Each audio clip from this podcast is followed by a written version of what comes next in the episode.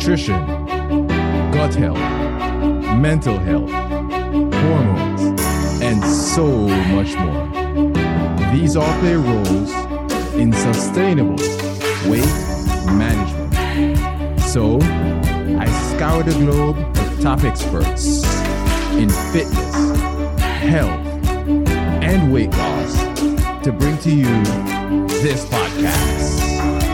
So take a seat and enjoy the ride.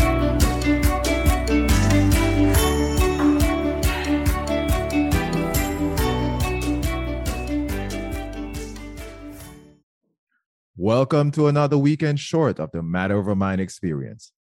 I'm your host, master trainer, and weight management expert, Narado Zeco Powell.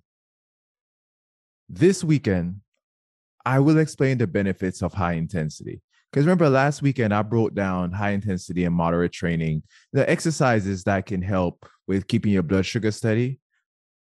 But I don't want my listeners to think that I bastardize or I hate high intensity because that's not true. It has its benefits as well. But you do know when it comes to keeping your blood sugar steady, I'm more of a fan of moderate zone two training than high intensity. But I do believe you can benefit from adding in some high intensity into your training. So that's why I'm going to talk about these benefits today.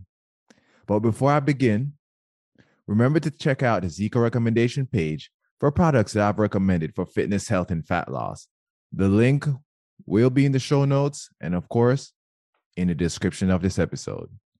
So let's talk about high intensity. High intensity interval training, or some may lovingly call it HIIT, is where you work, then rest, then work again. Sounds simple enough, right? But that's really what it is.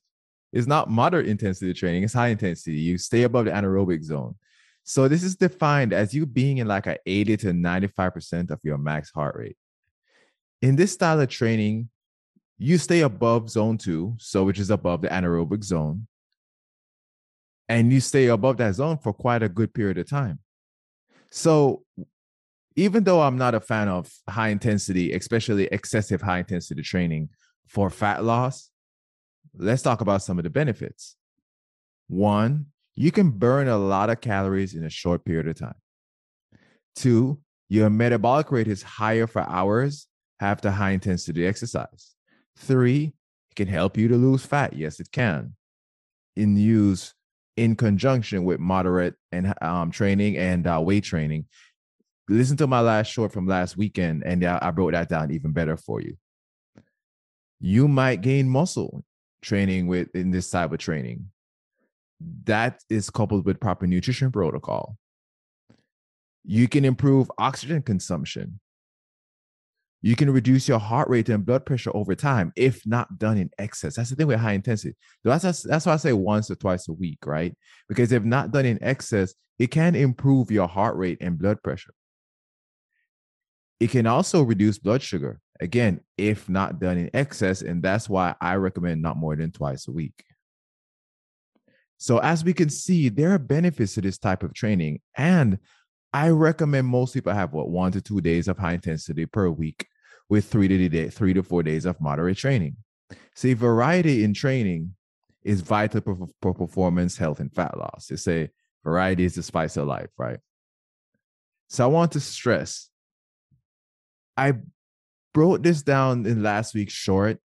If you're trying to lose weight, to not work out in high intensity all the time. And again, if you didn't listen to last week's short about exercise to keep your blood sugar steady, which you know, keep your blood sugar steady is one of the biggest things that you actually need to do. I should say one of the biggest habits you need to maintain to promote sustainable fat loss. Again, variety is what you need to help you to accomplish this goal. And with that being said, thanks for listening. Crush the weekend, fam. Thanks for joining the Matter Over Mind experience. If you got good content out of this or any of my shows, save, subscribe, and share it with anyone who needs this information. Remember, Always take the scenic route and enjoy the ride.